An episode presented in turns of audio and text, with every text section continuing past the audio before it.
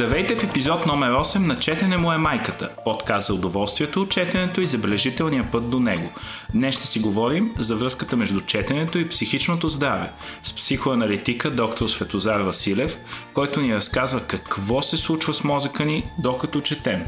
Преди разговора с него, ние бръщолевим по настоящите си четива, евентуално изваждаме нещо от турбата с препоръки, а в 5 минути поезия, че да не ви стане лошо, Любов за Марин Бодаков. Започваме!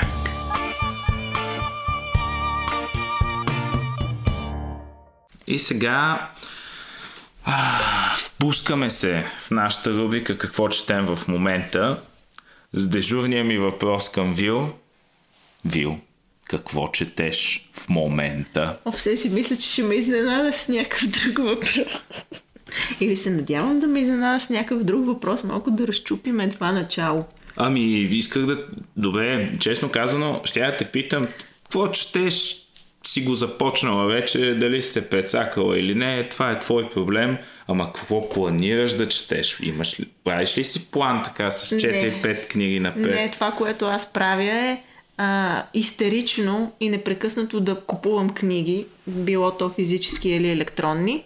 И в а, някакъв момент а, се оказвам, да, аз непрекъснато имам хиляди закупени книги, които не чета, просто ги купувам, защото няма кога да ги прочета, т.е.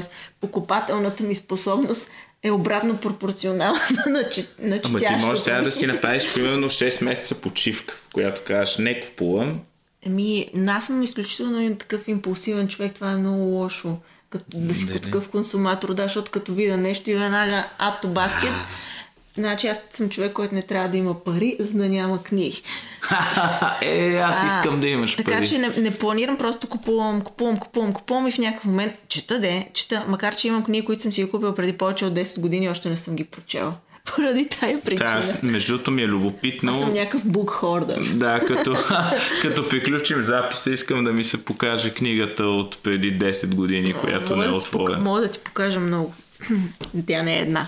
Ама в момента четеш нещо. А, да, бе, да, в момента чета, а, даже тук вечерта преди а, записа всъщност го дочетох, защото пък то беше тънко книжле, а, електронно книжле, което а, е едно модерно. от, едно от а, тези книги, които съм купувала преди години и съм забравила и спи някъде из киндала ми. И така, тъй като е лято а, и аз така щъкам напред-назад а, и се отдалечавам от моята библиотека лична и си нося киндала и така, ровичкайки из него, а, ми се четеше нещо по-кратко, а не да се забия с някаква а, дълга история. И какво откривам там? Откривам а, английски превод. Четох, четох въпросната книга в превод на английски от японски Рашомон и други истории от а, японския класик Рюноски Акотагава.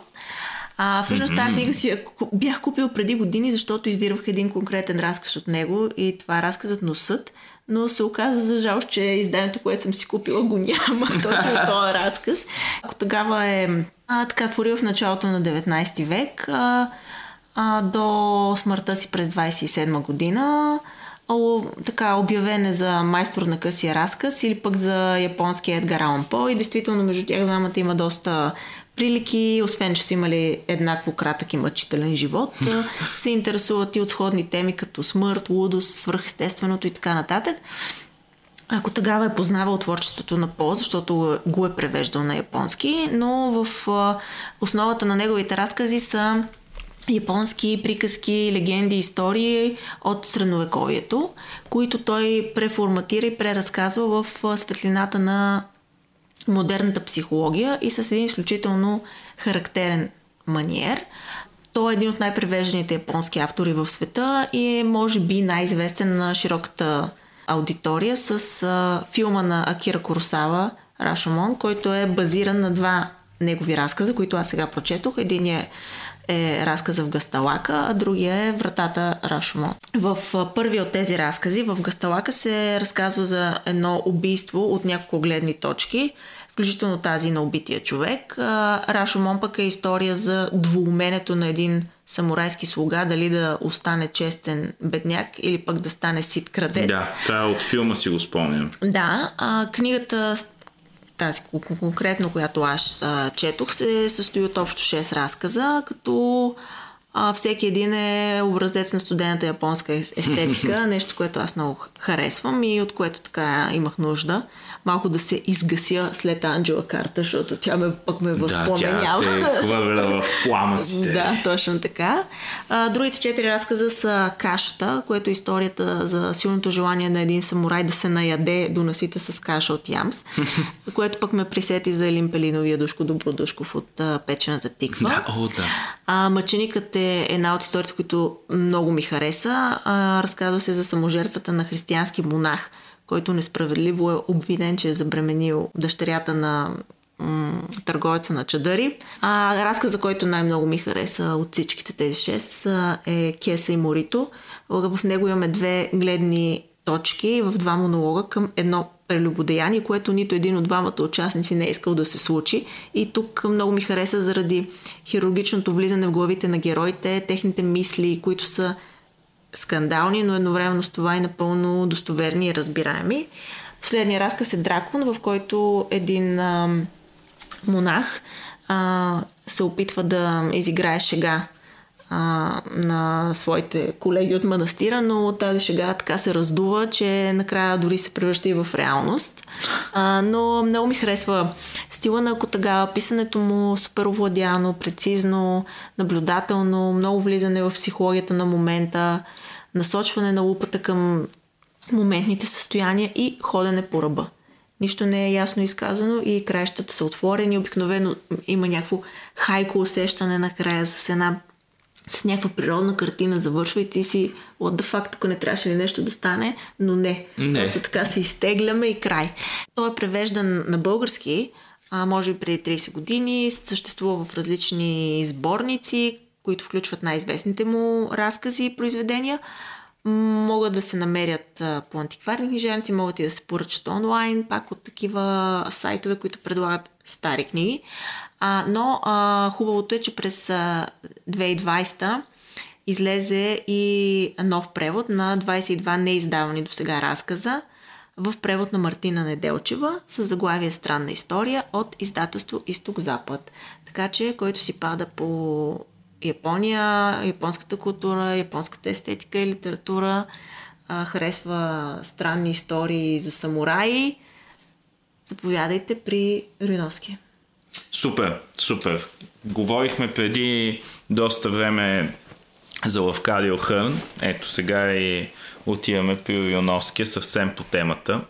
А, подобаващо на разговора ни в началото за забравените книги, аз чета в момента книга, която се казва Забравената книга.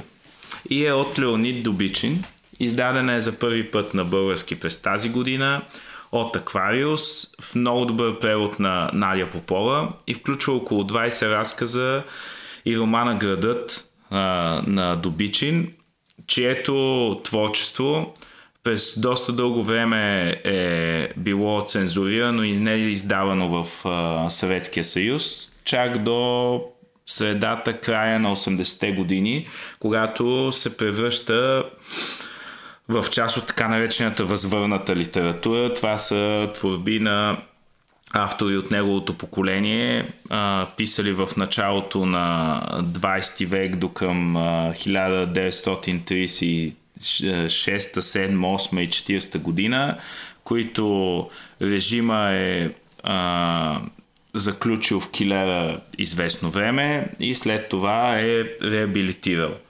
А, признавам си, че ми отне време да вляза, така да се каже, в историите на Добичин, но си струваш. Просто бях а, погълнат от неговия фин, чисто описателен и непринуден подход, с който той представя част от абсурдите на живота в съветска Русия, Русия и безмислието на едно напълно автоматизирано съществуване. Честно, дълго време а, докато четях бях, ама нали, в този разказ нищо не се случва, което не е проблем обаче на писането на Леонид Добичин. Напротив, то просто в живота там нищо не се случва и всичко е а, пълен автомат с кука и нали, до някаква степен безцелно.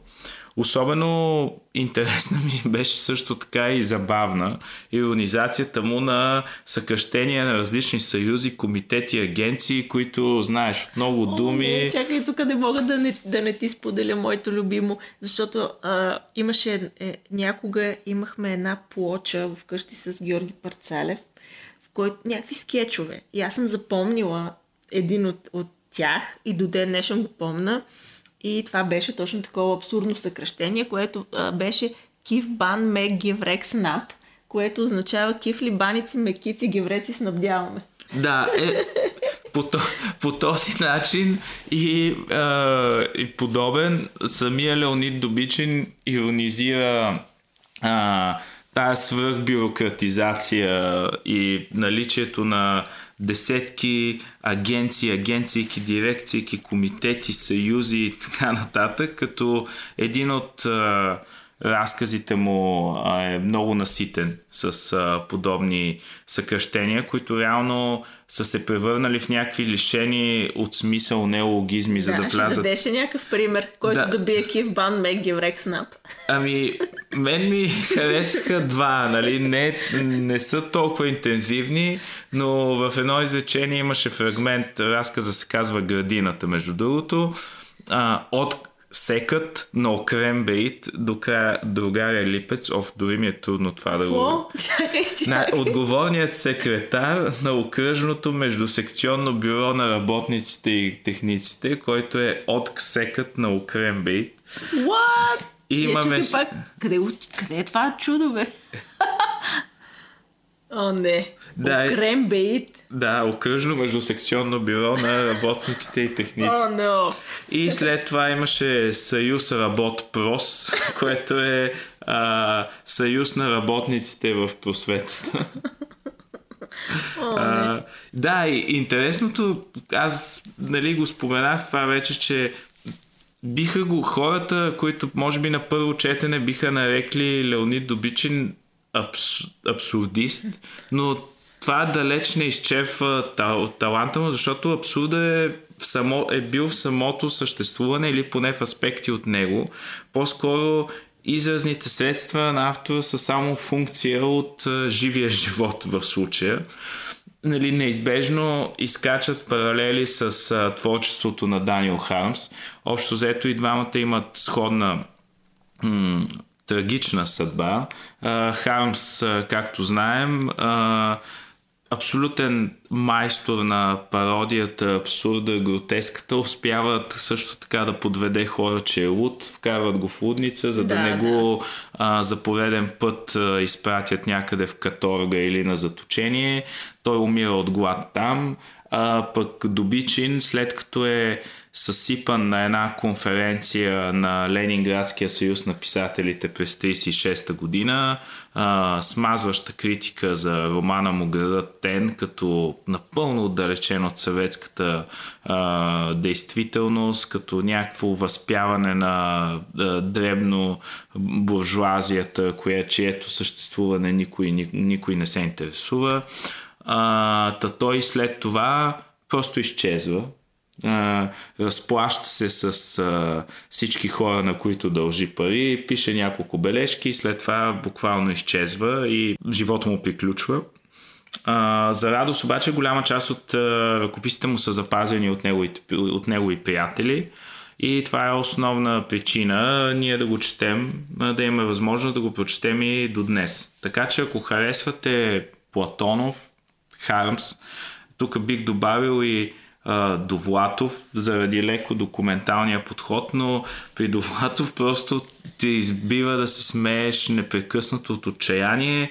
А, просто при Добичин леко съзерцаваш тук-там а, заради много силния му лиричен подход и виж през пролуките на абсурда виждаш и чистата красота на живота, която нали, много случаи никой режим не може да унищожи напълно.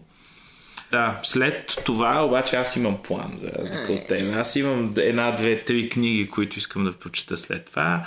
Едната е Бухемска София, история от жълтите павета, която е от Виктор Топалов и колектив и разглежда така най- един от най-бурните периоди в а, развитието на новата тогава столица, именно началото на 20 век.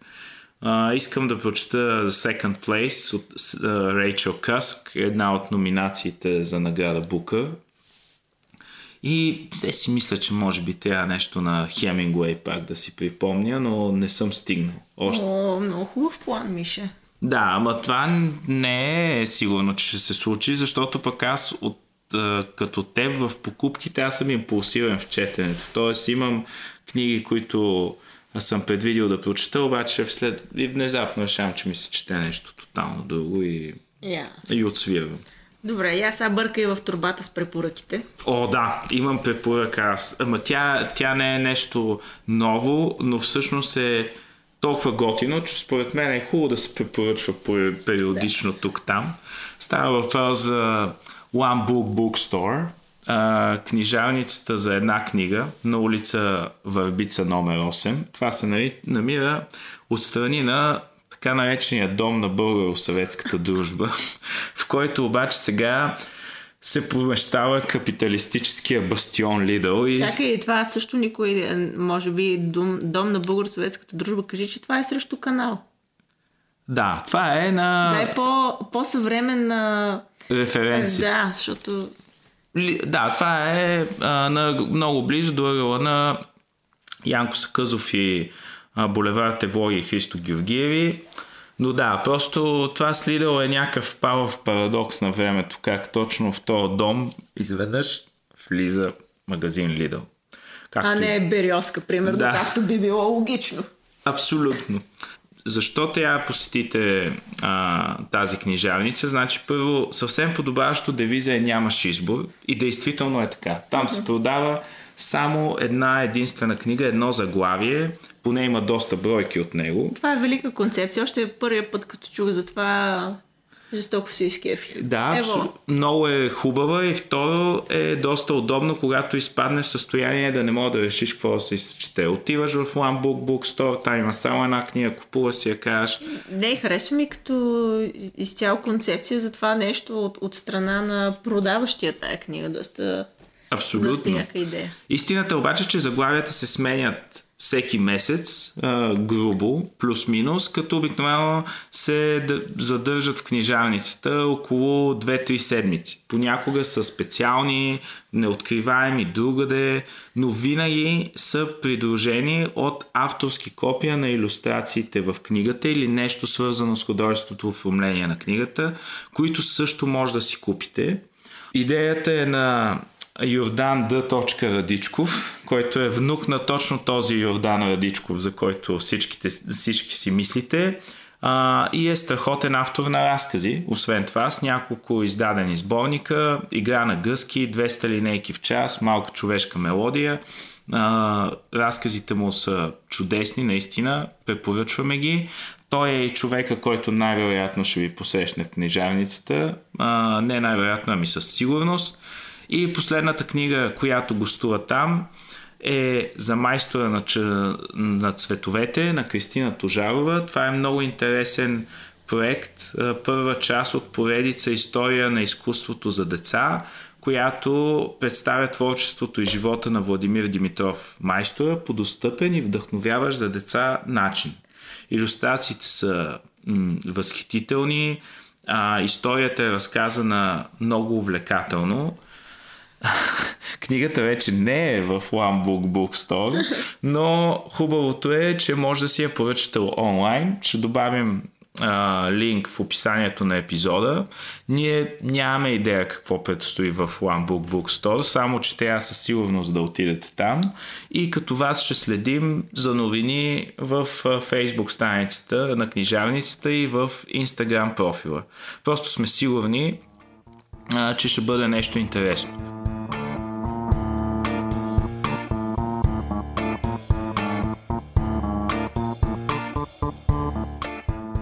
Началото на месеца цялата четяща и творяща литература общност неочаквано се раздели с Марин Бодаков. Ние двамата с Мишо, както се оказа и други хора като нас, които не са го познавали лично, нито са имали общи проекти, нито дори някога са разменили една дума с него, се почувствахме странно ограбени. Оказа се, че загубата на Марин Бодаков като картечен откат е повалила много и различни не цели, ако мога така да се изразя, защото надали и той самият е предполагал, дори в най-смелите си стихотворения, че по някакъв странен и необясним начин е заложил мини в толкова много и различни хора.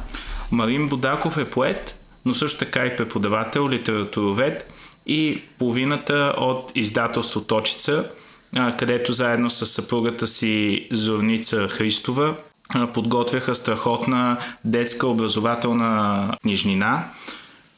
Но тук нямаме намерение да правим биографичен очерк. Това всеки, който желая, може да намери и прочете онлайн.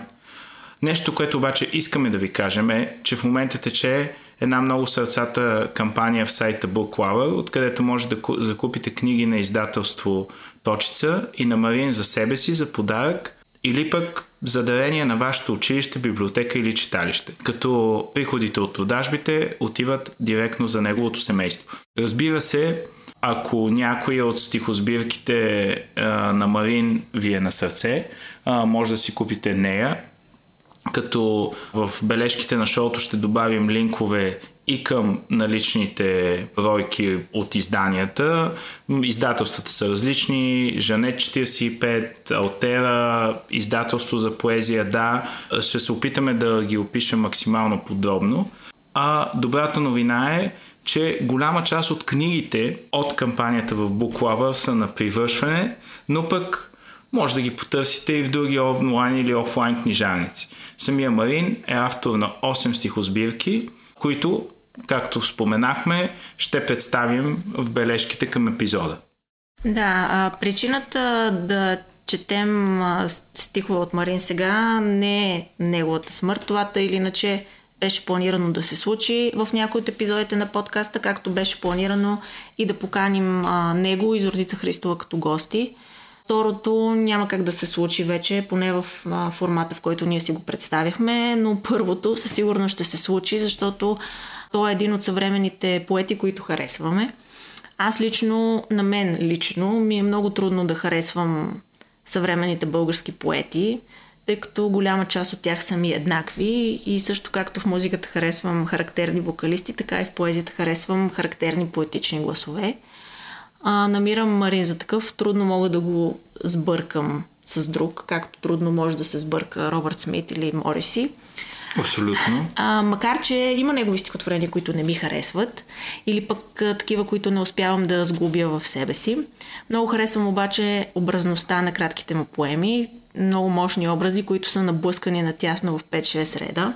Пример за такива образи са, да речем, цялото стихотворение Обич от последната му стихосбирка Мечка страх – което е помня този човек, раната му като кораб, корабът му като завивка, завивката му като мочурище, мочурището като звезда и звездата като рана, човек като човек. И пак от същата стихосбирка, всяко стръкче е подвиг, трака клюнат на крана, простодушно небе, дирижаблите на премълчалото. О, това е великолепно.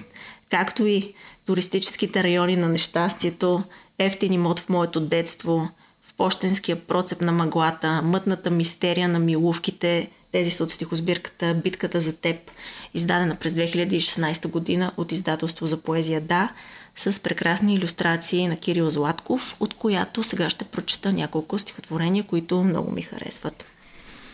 Хм. Край на лятото. Край на лятото и по бузите акостират първите бели мачти. Плитка вена – Минава по елипсата на шията, не разширена, но достатъчно широка, да се придвижват свободно през нея сини морета и зелени треви, дихания на хубави бебета след години и със сиреци вечност. Тя е единственото достойно за тебе бижу.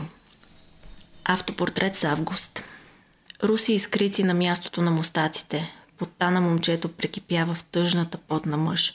Да имах поне още едно, освен собственото ми тяло – да разполагах с още няколко свои тела, сигурно щяха да стигнат за самотното ми знание.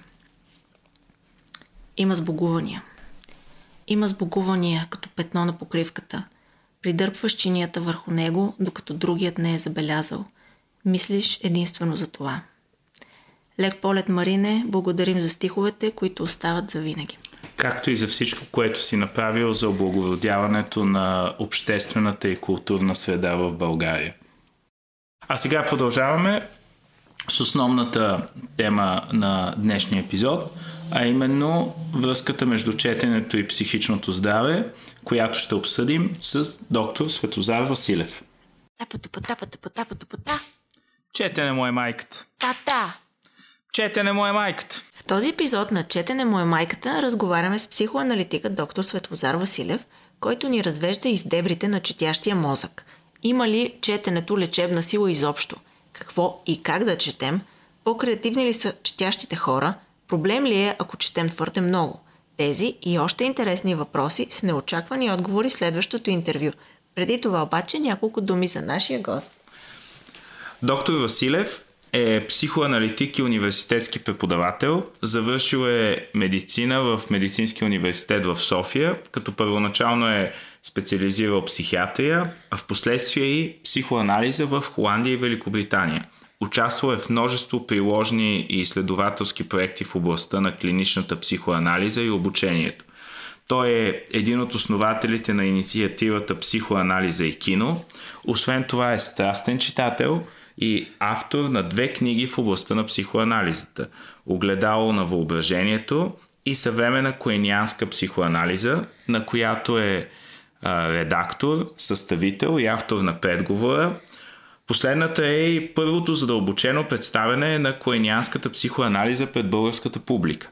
Така че направо пристъпваме към, според нас, изключително интересния разговор с доктор Василев. Yeah! Светло, здравей отново. Много се радваме и сме благодарни, че се съгласи да ни гостуваш днес и, за, и да си поговорим за начините по които четенето се отразява върху менталното здраве. Положително или негативно, всъщност не знам дали може да е негативно. Може ли четенето да е вредно за нас по някакъв начин изобщо? Ами, мисля, че да. Всичко може да е вредно, включително и четенето. Зависи как човек чете. Ако чете а, с разбиране и с способност да разсъждава, да използва въображението си, за да обогатява знанията си за себе си, за света. Това е много полезно и това е смисъла на четенето и на литературата и на изкуството въобще в нашия живот. А, обаче има и друг вид четене и това е когато а, човек, например, се идентифицира с героите твърде много и започва а, да вярва, че е като тях. А, тоест, от гледна точка на психологията и психоанализата, това а, ние го наричаме а, затруднена способност за използване на символи. Тоест, ако ние не гледаме на героите и на литературата като на символи, а като на една реалност, ние започваме да мислим, например, за Наполеон, историята на който четем, така сякаш ние сме Наполеон. Или аз, да кажем, когато чета трудовете на Фройд, ако започна да си вярвам, че не просто съм като Фройд, един психоаналитик, разбира се, далеч по а, малко даровит, а, а съм самия Фройд, то тогава четенето може да бъде вредно. Това е свързано с темата за нарцисизма, темата за а, грандиозността на ума, към която ние всички сме склонни, понеже някога сме били деца, а за малките бебета и, и така, децата до една, две, три години а, да вярват в подобен вид неща е изключително важно, за да може да се развие ума им. Ако останем обаче на това емоционално ниво или регресираме, върнеме се към това ниво в някакъв момент на живота си, тогава а, вече не е добре. Ние по-скоро и в тази насока се чудехме в какви моменти е добре да насърчаваме четенето като бягство от реалността и кога това почва да става проблемно, а именно, именно изолирането в а, друг по-приказен и идеален свят. И, и всъщност лошо нещо ли е да искаш да избягаш от реалността за, за кратко? Тук отговора е в дозата, в границата. Един от смислите на четенето и на изкуството, според мен, е точно да осигури това временно оттегляне от реалността. А, някои съвремени мислители а, говорят за реалността като за арогантността на ежедневието, което ни залива твърде много и твърде силно с а, най-различни тревожности и страхове.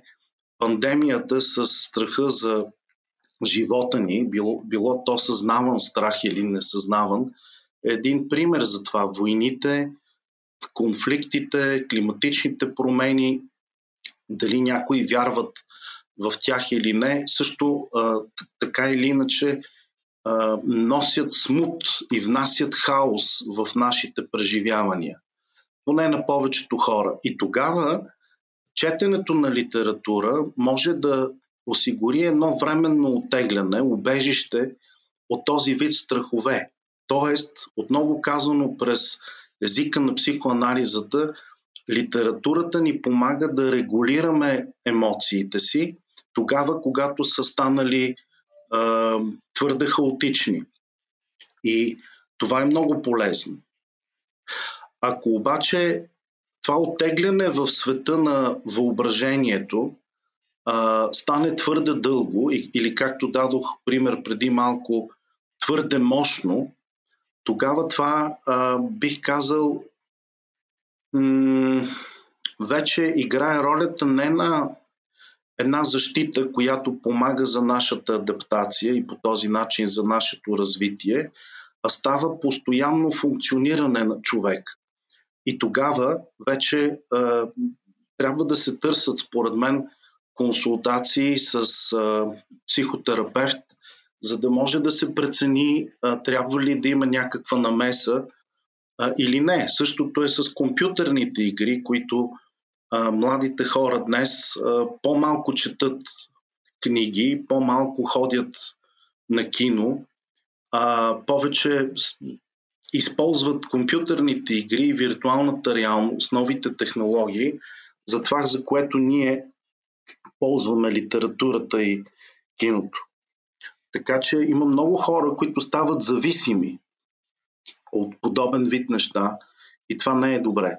А тогава къде е лечебната сила на, на четенето по отношение на менталното здраве? Как четенето ни помага за себепознанието, например? И един допълнителен малък въпрос. Наскоро имахме интервю с ам, директорката на Старозагорската библиотека и тя ни разказа, че библиотекарите в библиотеката се подготвят, минават сертификация и курс за библиотерапевти. Хора, които придобиват такива консултантска, консултантски умения. умения, да, при някакви емоционални състояния на човек, който ги посети, те да му изпишат в кавички като по рецепта литература подходяща за емоционалното му състояние в момента. Това, между другото, се превръща и в една доста доходоносна професия на Запад. Тук още е нещо съвсем ново. Но какво мислиш и за това? Може ли да ни бъдат предписани книги за ментално здраве? Това е нещо ново, за което аз за първи път чувам за подобен вид инициатива. На мен ми звучи а, много любопитно и е хубаво, че има подобен вид неща. А, сега, доколко някой може да препоръча подходяща за психичното здраве, ментално здраве всъщност е неправилно да се казва. Правилно е да се казва на български психично здраве. Това е от английски. А, така че някой да препоръча а, книга за конкретното емоционално състояние на един читател а, е нещо, което надхвърля а, моите разбирания. Аз избягвам да правя такива неща, когато моите пациенти, а, идвайки в кабинета ми, ме питат, мога ли да чета нещо темата, да кажем, за моите проблеми или каква литература ще ми препоръчате. Аз избягвам да давам конкретни препоръки, защото мисля, че това е нещо много индивидуално.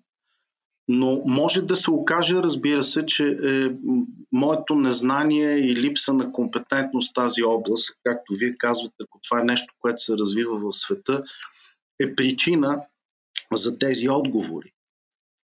Но така или иначе, ефектът на четенето може да бъде терапевтичен. На практика, ако мислим още от детска възраст, приказките, които се разказват на децата, книгите, които им се четат, детската литература, която а, влиза в семейството и по този начин стига до децата, за които тя е предназначена, чрез родителите, чрез учителите, след това а, развиват изключително много качествата на ума на децата, формират тяхната личност. Има големи спорове и дебати. Аз съм участвал поне, например, в няколко предавания за това дали а, филмите на ужасите или страшните приказки, знаете за тези непрекъснати цензурни усилия, да кажем, за приказките на братя Грим и въобще на детската страшна литература, трябва ли да се прави, правилно ли е, правилно ли е да се цензурират или не? А, всъщност много от а, приказките, които са писани в миналите векове, а, ние нямаме достъп до тях точно поради усилията на някакви възпитатели, издателски колективи и така нататък, да ги направят по-малко страшни за децата.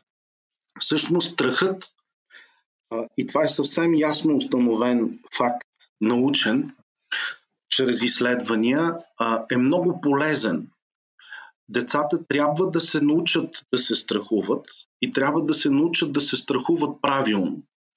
Тоест, точно чрез книгите, децата, влизайки в досек с едни сюжети, които най-често Юнг би ги нарекал архетипни, т.е. те са универсални сюжети нали, за, за лошата майка, вещицата, която отравя или за мащехата, нали, това са все вариации за лошата, лошия родител или за, ако щете, мита за цар Едип, чийто баща а, нарежда да го убият и след това той си отмъщава като без да знае Едип, разбира се, че убива баща си, а, и отива в Тива и се за майка си и живее с нея като със семейство. Това са а, сюжети, чрез които децата влизат в контакт на съзнавано ниво със свои несъзнавани конфликти и страхове. За това, че добрата майка от кармаческата възраст, дори ако щете, може да се превърне в следващия момент в една мащеха. Тоест, майка, която отказва, майка, която отхвърля, майка, която не те желае, майка, която те отравя.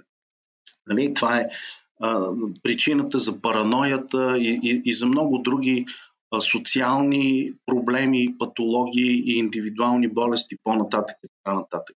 По същия начин давам примера с мита за Едип, отново като една универсална за всички раси, култури, ситуации, която също присъства в приказките и чрез митовете и приказките, чрез митовете много повече, защото те са оцелели през хилядолетия. Приказките са нещо, което са на няколко столетия и са вариации на тези митове, а, направени по-съвремен, по-съвременно да звучат.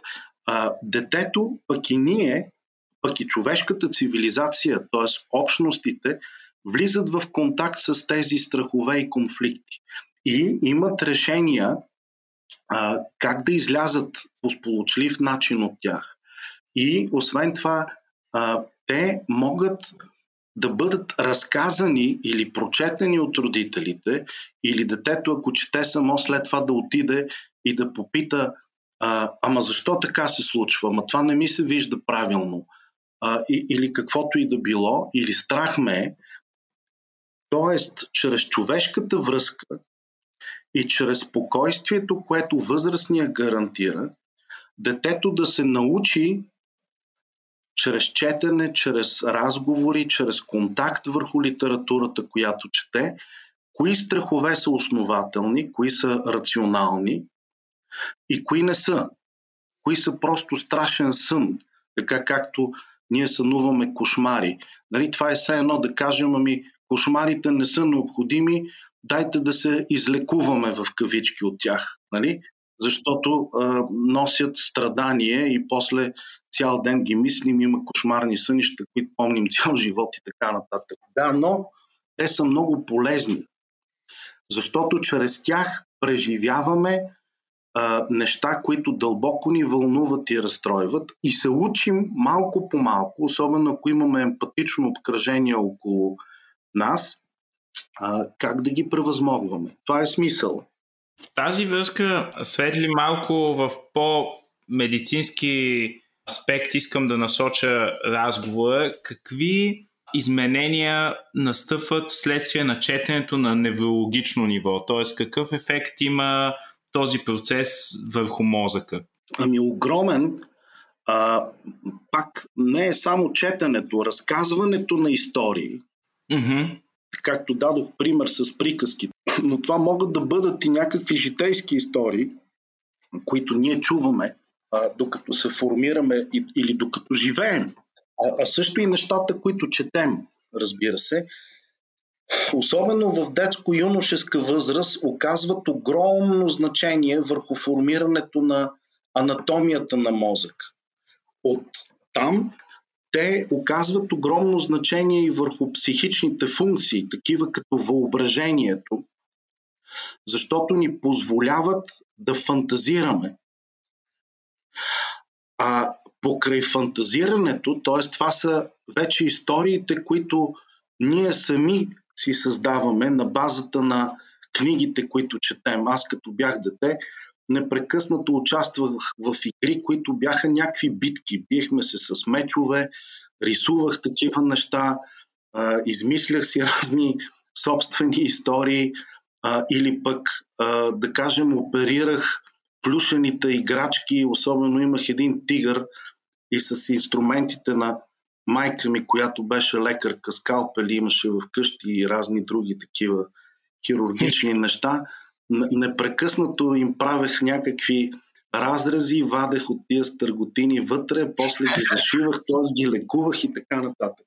И това е насърчаването, благодарение на нещата, които ни се случват в живота, ето, например, професията на родителите, нещата, които разказва, посещението на работното място, но разбира се и литературата, която четем, а, ние започваме да фантазираме, а фантазирането довежда до а, вълнения, до най-различни емоции. Чрез тях Фройд би казал, че чрез фантазирането ние удовлетворяваме нагоните си, т.е. тази нужда да бъдем креативни, съзидателни, да обичаме, но също така и да бъдем разрушителни. Нали? Защото в противопоставянето, в игра, нали? При една, да кажем, битка между рицари или а, някаква видве армии, или а, фан, фантазиите за това, че лекуваш или че обичаш някого, включително по сексуален начин по-късно, така съвсем съзнателно ние си въобразяваме такива неща, преди да почнем да имаме а, любовни обекти в а, юношеска възраст в реалността. А, отново ние изпитваме най-различни емоции, вълнения, които ни помагат а, да изразходваме и да задействаме невромедиаторни системи, такива като на допамина, който носи удоволствие, такива като серотонина и норадреналина, които пък регулират тревожността, т.е. страха. И по този начин В края на краищата ние а, непрекъснато развиваме мозъка си, но развиваме и психиката си. Тоест не само материалния субстрат, мозъчните, анатомичните структури на лимбичната система, на хипоталамуса и на мозъчната кора, но и а, психичните функции на памет, на мислене, на чувстване, а, на, на възприятия. А, и това много помага а, веднъж да се разшири хоризонта, светогледа за нас самите, за това какво представляват другите хора, че има добри, има и лоши, че понякога нашите приятели ни предават и стават лоши, но въпреки това трябва ли да се отказваме от това да бъдат наши приятели или не. И от тук има хиляди възможности за реакция, за различни поведения, за различни варианти за чувстване и за генериране на съждения защо другия така е поступил. А също така и защо аз съм поступил така а, в конкретна ситуация, защото ние понякога се изненадваме. Открадваме, например, нещо. Нали, на всеки се е случвало. И изведнъж ти кажеш, добре, аз това сега защо го откраднах? Не дай си Боже да ни хванат. Нали? Това е такъв срам. Това така развива мозъка и, и психиката и морала на човека след това. А, нали? Но ние тълкуваме случилото се отново през историите, семейните истории, а, които сме възпитани и през литературата, която сме чели за различни герои и за това какво е добро и какво е лошо. Неврофизиологията на мозъка е нещо, което е много тясно обвързано с нашите преживявания и литературата много може да обогати всичко това. А, в тази а, връзка, когато говорим за уменията, с които четенето ни екипира, едно от тях е предполагам и да познаваме по-добре другите около нас. И в този ред на мисли човек, който чете малко, може би е много повече фокусиран върху самия себе си и съвсем не може да, да познава добре другите. Как четенето ни учи на емпатия и дали ни помага да приемаме по-добре другия? Ами да, точно така. И тук вече сме в територията на развитийната психология и психоанализата, моята тема. А, точно чрез това, че, че четем с разбиране и с разсъждение, т.е. след това разсъждаваме и, и още по-добре коментираме с някого това, което сме прочели. Историите, сюжета, това как сме се почувствали от това, всъщност е много важно. Ни помага да разберем гледната точка на, на, на другия човек, както вече казаха, и на самите себе си. Сещаме се, аха, този човек тук, който е описан, му се случват неща, които аз вече съм преживял. И сега разбирам защо съм поступил по този начин. Нали? Е, е такива работи. А, или когато имаме еротичен сън с някой, идват пациенти при мен и казват, ами аз сънувах, да кажем, тази, преди две седмици а, имах една така пациентка, сънувах еротичен сън с един мой колега, аз Никога не съм имала подобен вид аспирации към този човек и много разсъждавах и до сега нямам. Да, но в съня конкретните фигури са символ на някого. Но това осъзнаване, че ти можеш да имаш някакъв вид забранени, така да се каже, от цивилизацията като табу, нали, което е положено желания, води до изненада и, и води все пак, ако си дадеме сметка, че в това няма нищо лошо и че нали, разликата между един сън или между едно мечтание и това, да кажем, а, действително да изневерим на приятеля си или на съпруга си или на съпругата си е огромна. Така че ние нямаме контрол върху а, желанията си, те са такива каквито са. Имаме контрол върху поведението си. И това е голямото откритие на Фройд, нали, че част от нашата психика е несъзнавана. Разбирането на сложността на нашите желания, съзнавани и несъзнавани, е, и как те мотивират нашето поведение. И, и съответно разбиране сложността на поведението и на мотивите за поведението на другите. Изключително много помага да бъдем емпатични както към себе си, така и към другите, защото почваме да ги разбираме и започваме да ги приемаме. И по този начин, когато се натъкнем на подобен вид поведения в реалността, ние вече сме подготвени и знаем, че няма само едно обяснение за поведението на човек. Нали, да кажем, някой, цялата световна литература е нали, базирана на подобен вид неща, откритията, които човек, героя прави. Нали? Едно си е мислил, друго се оказва и в края на краищата точно способността да приемем себе си и другите такива каквито са, да простим понякога, защото има и непростими неща, води не само до психично здраве. Четенето развива емпатията по този начин. Защото ни позволява да, да мислим за себе си и, и, и да мислим за другите. Можем да влезем в обувките на сатаната, както има този български превод на сериала Breaking Bad. Нали? И да видим, че сатаната, сатаната всъщност сме ние.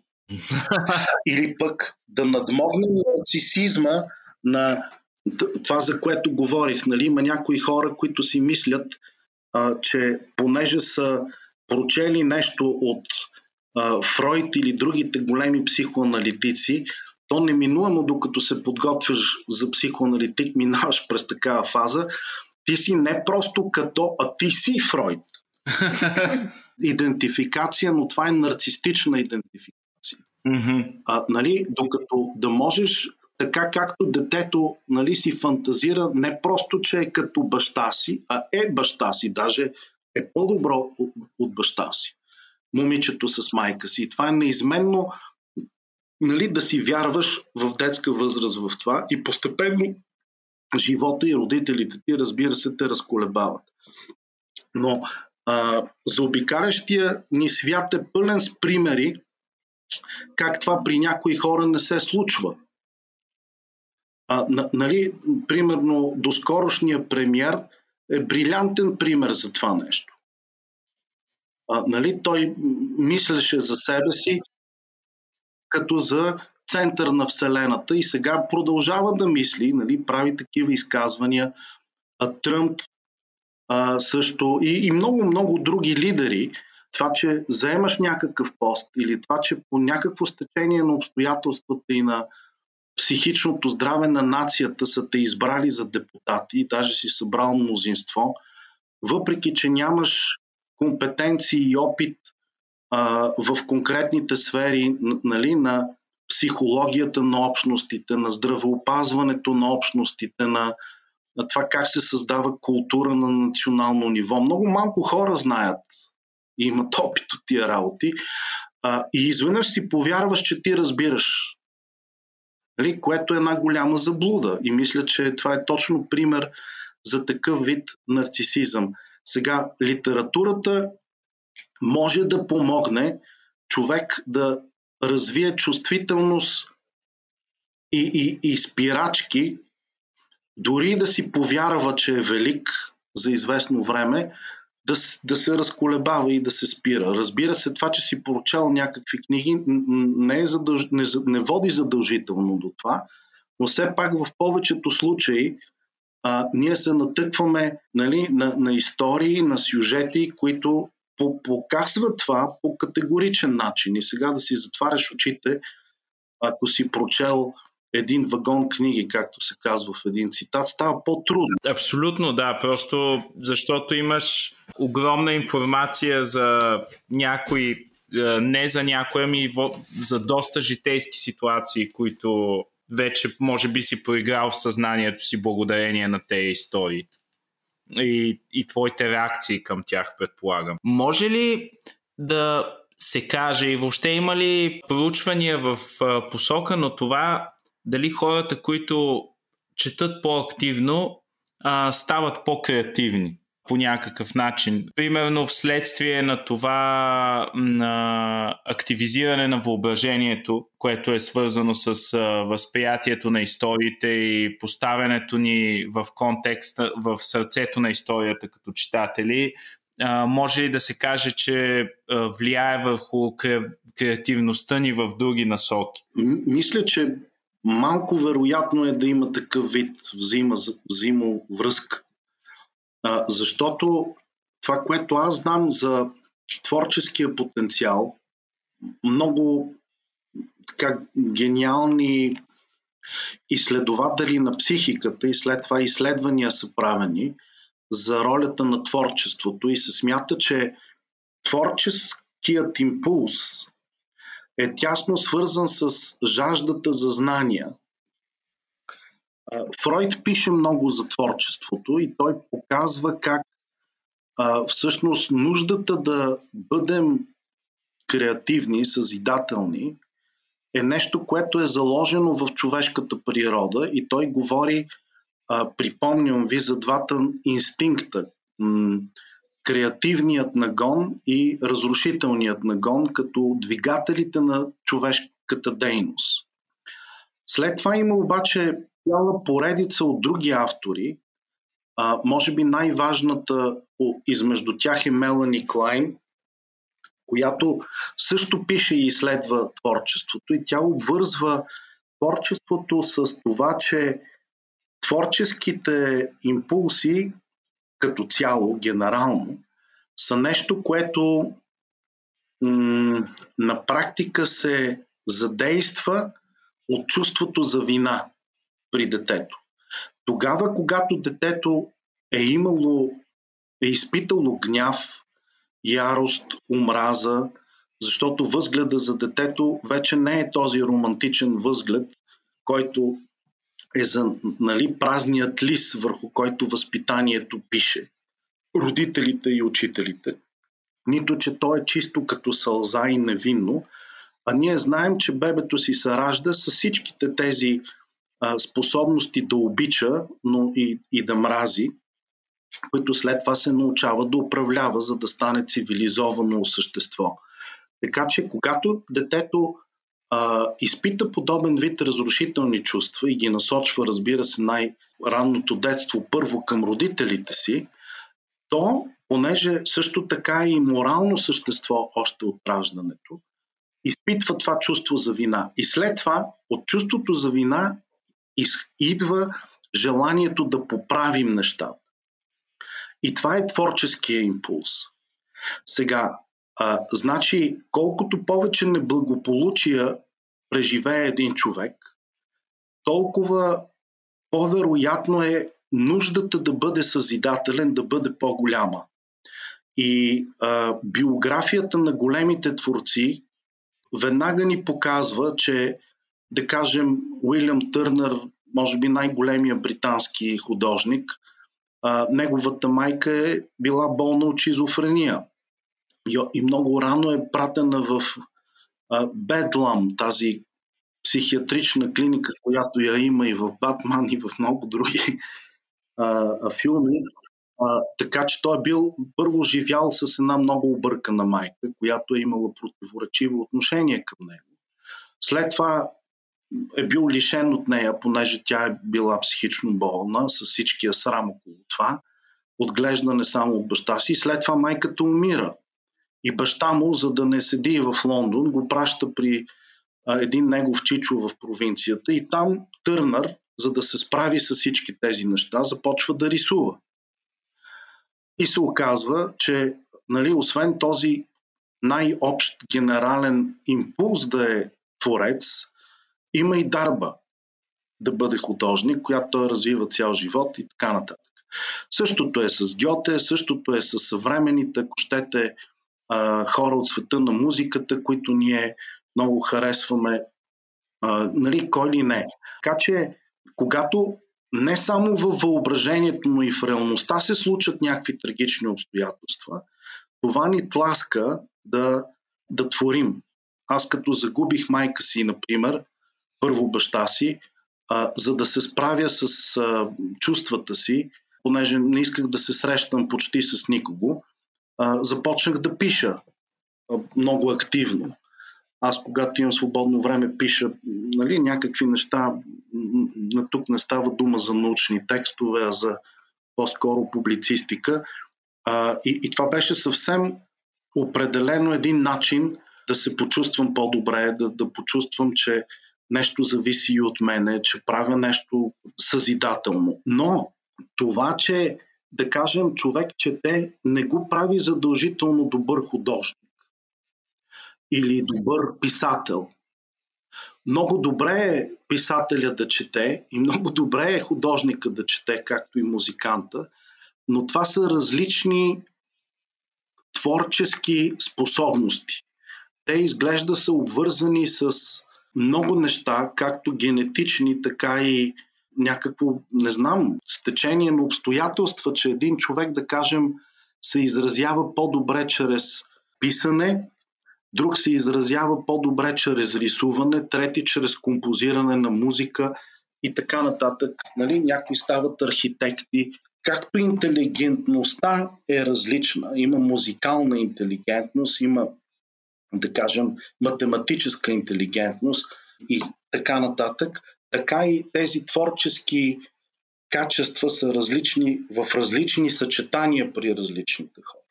Да, в които я очевидно житейски опит играе много голяма роля в, в комбинация с това, което ние възприемаме като истории, ако ще и като чуж житейски опит под формата на тези истории. Да, и нещо, което излиза много интересно сега, поне за мен, е, че всъщност четенето има по-скоро социална функция, отколкото а, как да кажа, някаква насочена към личната креативност на човек.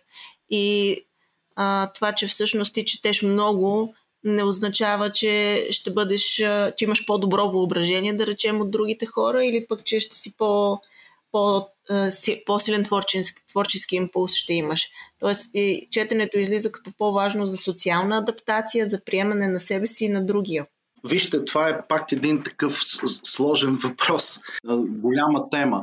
Тя е обвързана от моя гледна точка с различните модели за ума, които през последните 150 години са генерирани от раждането за психо, на психоанализата. Фройд, например, мисли за човека и за психиката и съответно за творческия акт и за ролята на литературата. Той пише доста за литература, между другото като разсъждава и вижда човека в параметрите на психологията на индивида.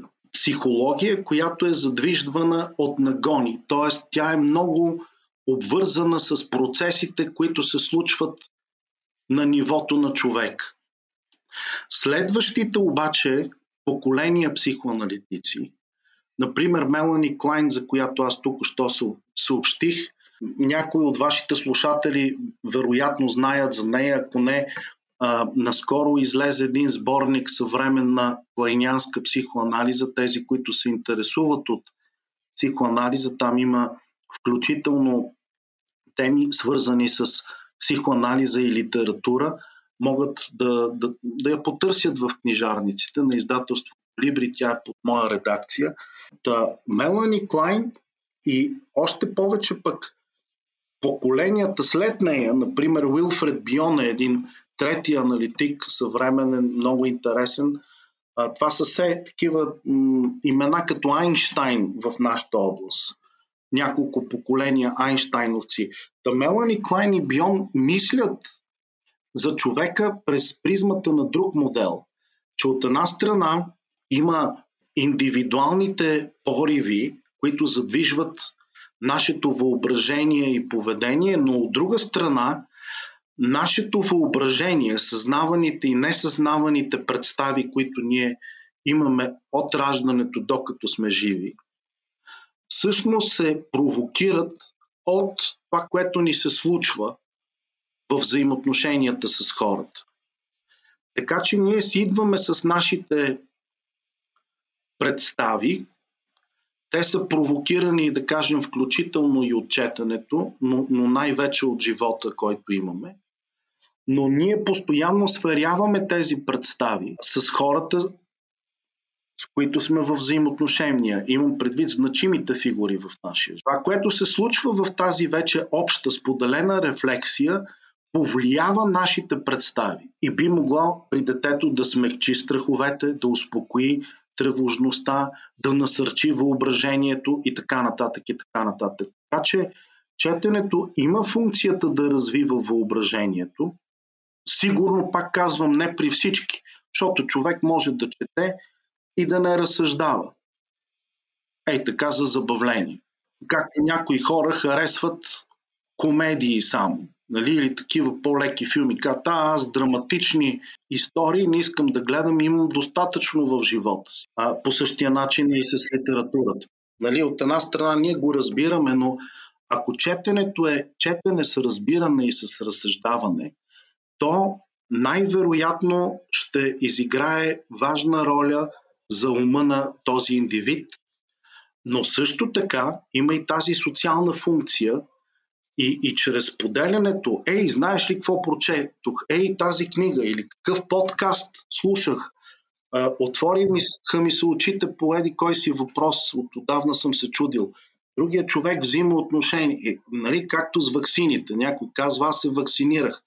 Е, как може да отговарят цял хор, нали, гръцки, като в театър античен, нали, ние започваме да се чудиме, чак и сега, да, да не би действително да е конспирация, но след това способността ни да мислим и да си въобразяваме някакви неща и да се опираме на науката, а не просто на въображение или на общественото мнение, отново се задейства. Така че всичко зависи от това как ние а, реагираме и, и колко спирачки слагаме по отношение на това, което влиза в нашата психика като информация, дали го обработваме, как го обработваме, сполучливо или, или несполучливо, защото при а, хората с параноиден ум, нали, които се занимават с конспиративни теории, те избирателно търсят конспирацията и отхвърлят другото. Нали? Тоест умът тук не работи добре. И те могат да четат цял живот, ама четат такива работи, или ако четат някакви други мнения по въпроса, те ги четат предубедено.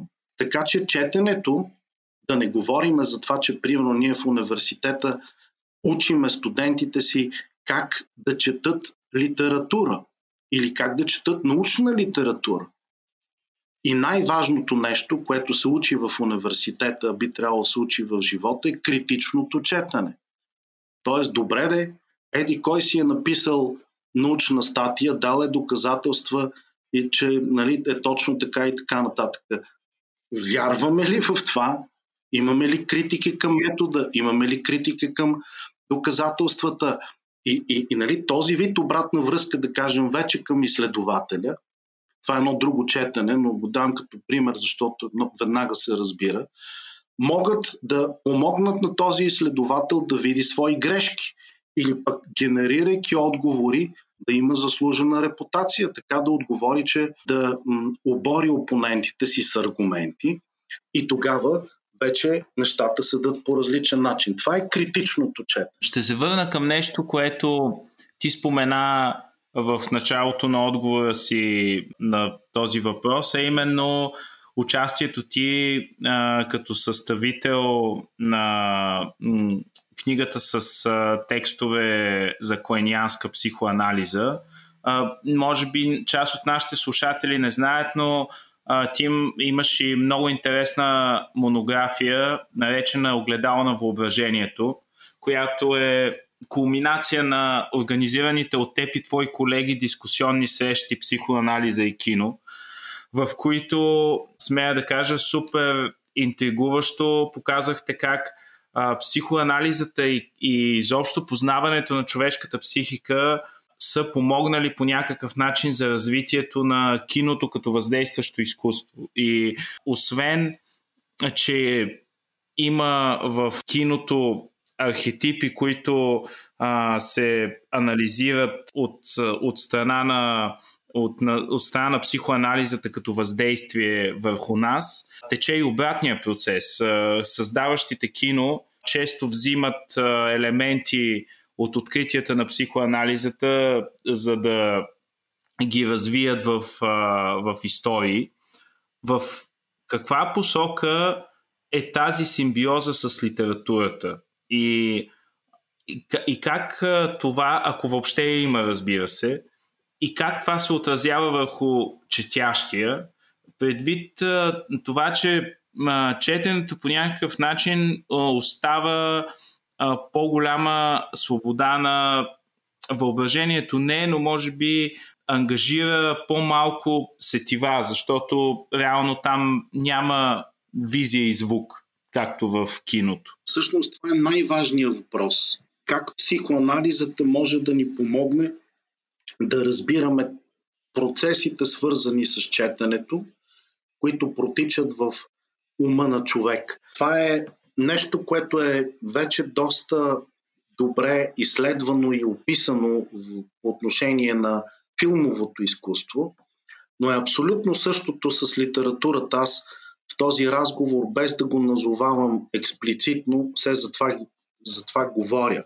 Всъщност, ако започна с отговор на вторият ти въпрос, той е по-лесен, ти си прав, че литературата, поне според мен, насърчава нас, читателите, да използваме повече въображението си и да бъдем в много по- задълбочен или поне за по-дълго време контакт с самото произведение. И по този начин това, което е романа или е, без значение от литературния жанр, какво е произведението, ни провокира да реагираме и да мислим върху собствените си реакции. Една книга обикновено се чете поне за един ден, да кажем. Докато един филм а, продължава час и половина, сега съвременните филми понякога по два часа и повече, но разликата е очевидна. Освен това, докато литературата много повече ни позволява някак да се потопим, но в същото време да, да следим реакциите си, киноизкуството, понеже е визуално изкуство, много повече сетива провокира, активира и тук това потапяне в историята може да бъде нали, като залепване за екрана. Тази идентификация, за която говорихме, ние без да си даваме сметка, се идентифицираме с някои от героите и в книгата, и, и в филма, и гледаме филма през тази призма. Всъщност, психоанализата на филмовото изкуство или на литературата е най-вълнуваща в тази нейна част, която се занимава с това каква е реакцията на читателя по отношение на произведението, което чете. Съвсем ясно е, че ако аз и, а, и или ти, а, Мишо, четем една и съща книга, вероятно реакциите са различни. За някои неща са общи, но всеки чете различни книги, така да се каже. И точно това, което се е задействало на индивидуално ниво е интересно от психоаналитична гледна точка, защото то позволява на читателя, ако той има такава нагласа, да бъде аналитичен читател, да, да си мисли защо аз така реагирам? Защо се ядосвам на този герой? Защо съм така привлечен от еди кой си? Защо симпатизирам на тази героиня? Защо мразя майка и, и така нататък. Защо смятам, че тази книга е най-великата на света? Или пък това е най-лошата литература, която съм чел. А тук отговорите са по-скоро за нас самите. Далеч съм от мисълта, че нали, ние трябва да преценяваме качествата на литературата и че сме достатъчно компетентни да го правим в една част от случаите, вероятно, да, но това не е нашата функция. Ние не сме литературни критици, но сме читатели със своите реакции. И ако обърнем внимание и задействаме този процес на рефлексия върху своите реакции, можем да научим неща за себе си по-скоро да ги осъзнаем. Те са неща, които трябва да бъдат открити и, и тези този вид открития могат да бъдат много ценни. Така че това е голямото приложение на психоаналитичния метод към литературата. То се занимава с реакцията ни като читатели. И а, има много пространства. А, това може да бъде нещо, което човек сам прави, но може да, да бъде в, правено в група с самишленици, като дискусионен клуб или като среща на а, читатели, които обсъждат някаква литература и така нататък и така нататък. Ние в психоанализа и кино организираме прожекции в киносалон на специално подбрани от нас филми и след това имаме дискусия с публиката, например. Или един начин. Така че вариациите са много. А, ако използваме въображението си, можем да създадем най-различни пространства и аз мисля, че това е много хубаво и много ценно. Имаме един такъв въпрос, малко насочен към децата читатели.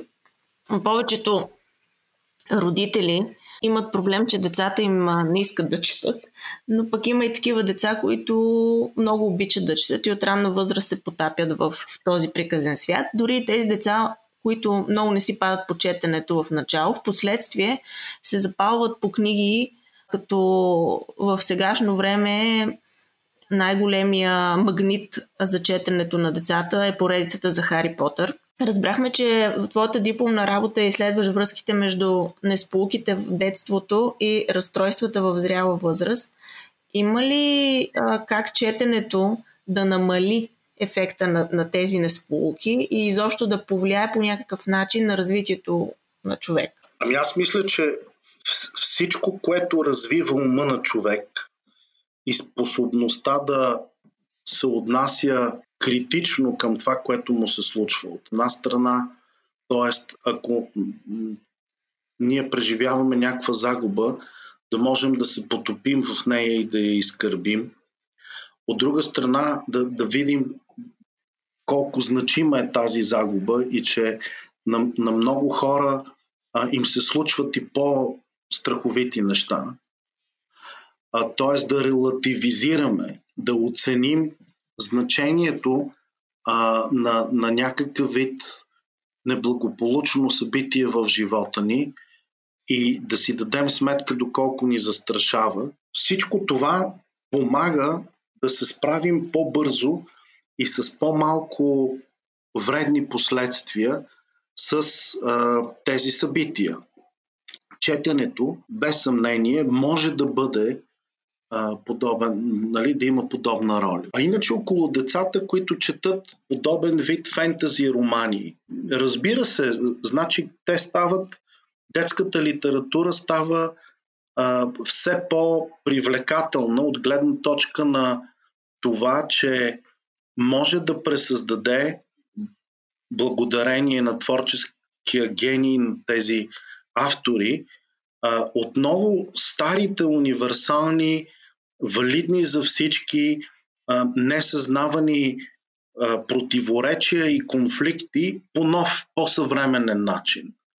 Ако щете, сюжета на Хари Потър е много подобен на сюжета на древногръцките трагедии и вероятно на шумерските митове, които аз не съм специалист, но доколкото съм се докосвал до, до това, това са от, отново тези универсални истории за доброто и злото, за това как боговете се отвръщат от теб, за това как а, някакви лоши хора а, убиват родителите ти и трябва да живееш а, като си рак и, и нали, сам на този свят и да се справиш, каквато историята на а, Хари Потър, който, между другото, отключва своите творчески потенциали и става много силен магиосник. Точно защото са му се случили тези трагични обстоятелства, това изостря неговата чувствителност и го принуждава да ползва дарби, които а, ги има в гените си, а, но които ако не му се бяха случили тези неща,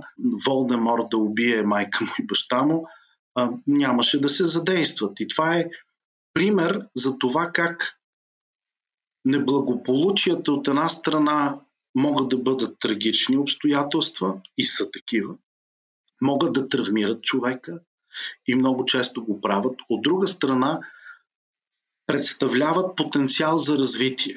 И точно това релативизиране, тази способност да се погледне по този начин а, и да се намерят сполучливи начини за справяне, е нещото, което използва и литературата, използва и киното, използваме и всички ние, а, които не сме задължително творци, а, в нашето ежедневие. Да, като каза ежедневие, в последните около 15 месеца то е по-странно, от, а, по-необикновено, отколкото беше преди, отколкото а, това, с което сме свикнали. А именно подложени сме на стресови ситуации под формата на изолация и социално дистанциране, къде е съзнателно, къде е наложено от външни обстоятелства. Може ли четенето да ни е от помощ в справянето с тези ситуации или би стимулирало още по-голяма изолация, от която възстановяването ще е трудно? Отговорът е в дозата. А, действително, пандемията донесе много физическа изолация и социална изолация, но четенето е нещо, което ако се използва като временно убежище от тревогите, които ни носи тази реалност и тази глобална заплаха. За живота, за здравето, за економическия просперитет, които са съвсем реални неща. Тогава чудесно. Това насърчава въображението. Аз не случайно съм кръстил първата си книга Огледало на въображението. Защото въображението е много важно. А, говорихме защо. А в същото време, ако потънем само в четене и не придвижваме нещата, които а, се налага да се грижим за тях в реалността, ние ще се превърнем в някакъв вид а, социопати, нали, които са се затворили в себе си и живеят в света на, на фантазиите си само. Затова въображението само по себе си и фантазирането са много ценни, но а, и огледалото на нашето въображение е задължително, за да си даваме сметка какви са отраженията. Харесваме ли ги? Харесваме ли начина по който живеем? Харесваме ли начина по който откликваме на потребностите на нашите близки и приятели, на нашите собствени нужди? Това всъщност наши желания ли са или са чужди?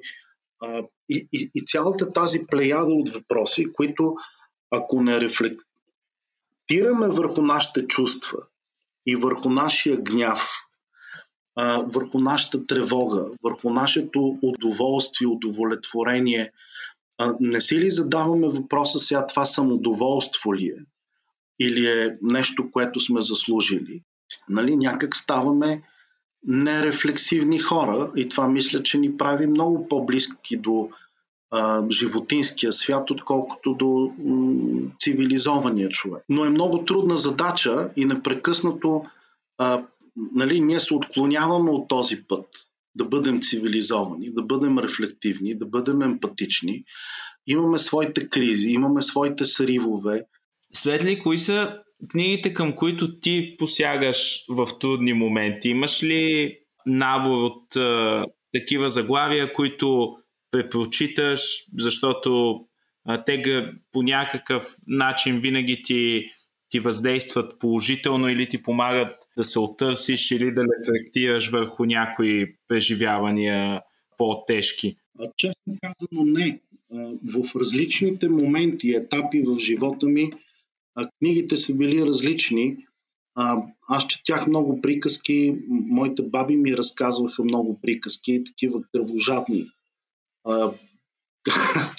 нали, за отрязани пръсти от разбойници, нали, които не просто свалят пръстените ми, режат ръцете и нали, всякакви такива неща, които очевидно много са развивали моето въображение и после пък така, любопитство към хорор жанра и, и готическите романи и а, филмите на ужасите, каквито аз сега пък, например, от поне 20-25 години не гледам, защото мисля, че съм надраснал на тази фаза. А, нали, после дойде по-различната литература, не приключенската, както беше в юношеството, по-сериозните автори. А, сега, последните 20 на години аз чета, за съжаление, предимно научна литература в моята област и не ми остава време за, а, за друго, но чета повече публицистика, например, сега и биографии, които са ми много интересни.